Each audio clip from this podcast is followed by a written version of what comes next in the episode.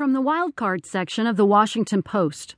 Catfishing over love interest might have spurred University of Virginia gang rape debacle by T. Rees Shapiro. Ryan Duffin was a freshman at the University of Virginia when he met a student named Jackie. Both teenagers were new to campus in September 2012, and the pair quickly became friends through a shared appreciation of alternative rock bands such as Coheed and Cambria and the Silver Sun.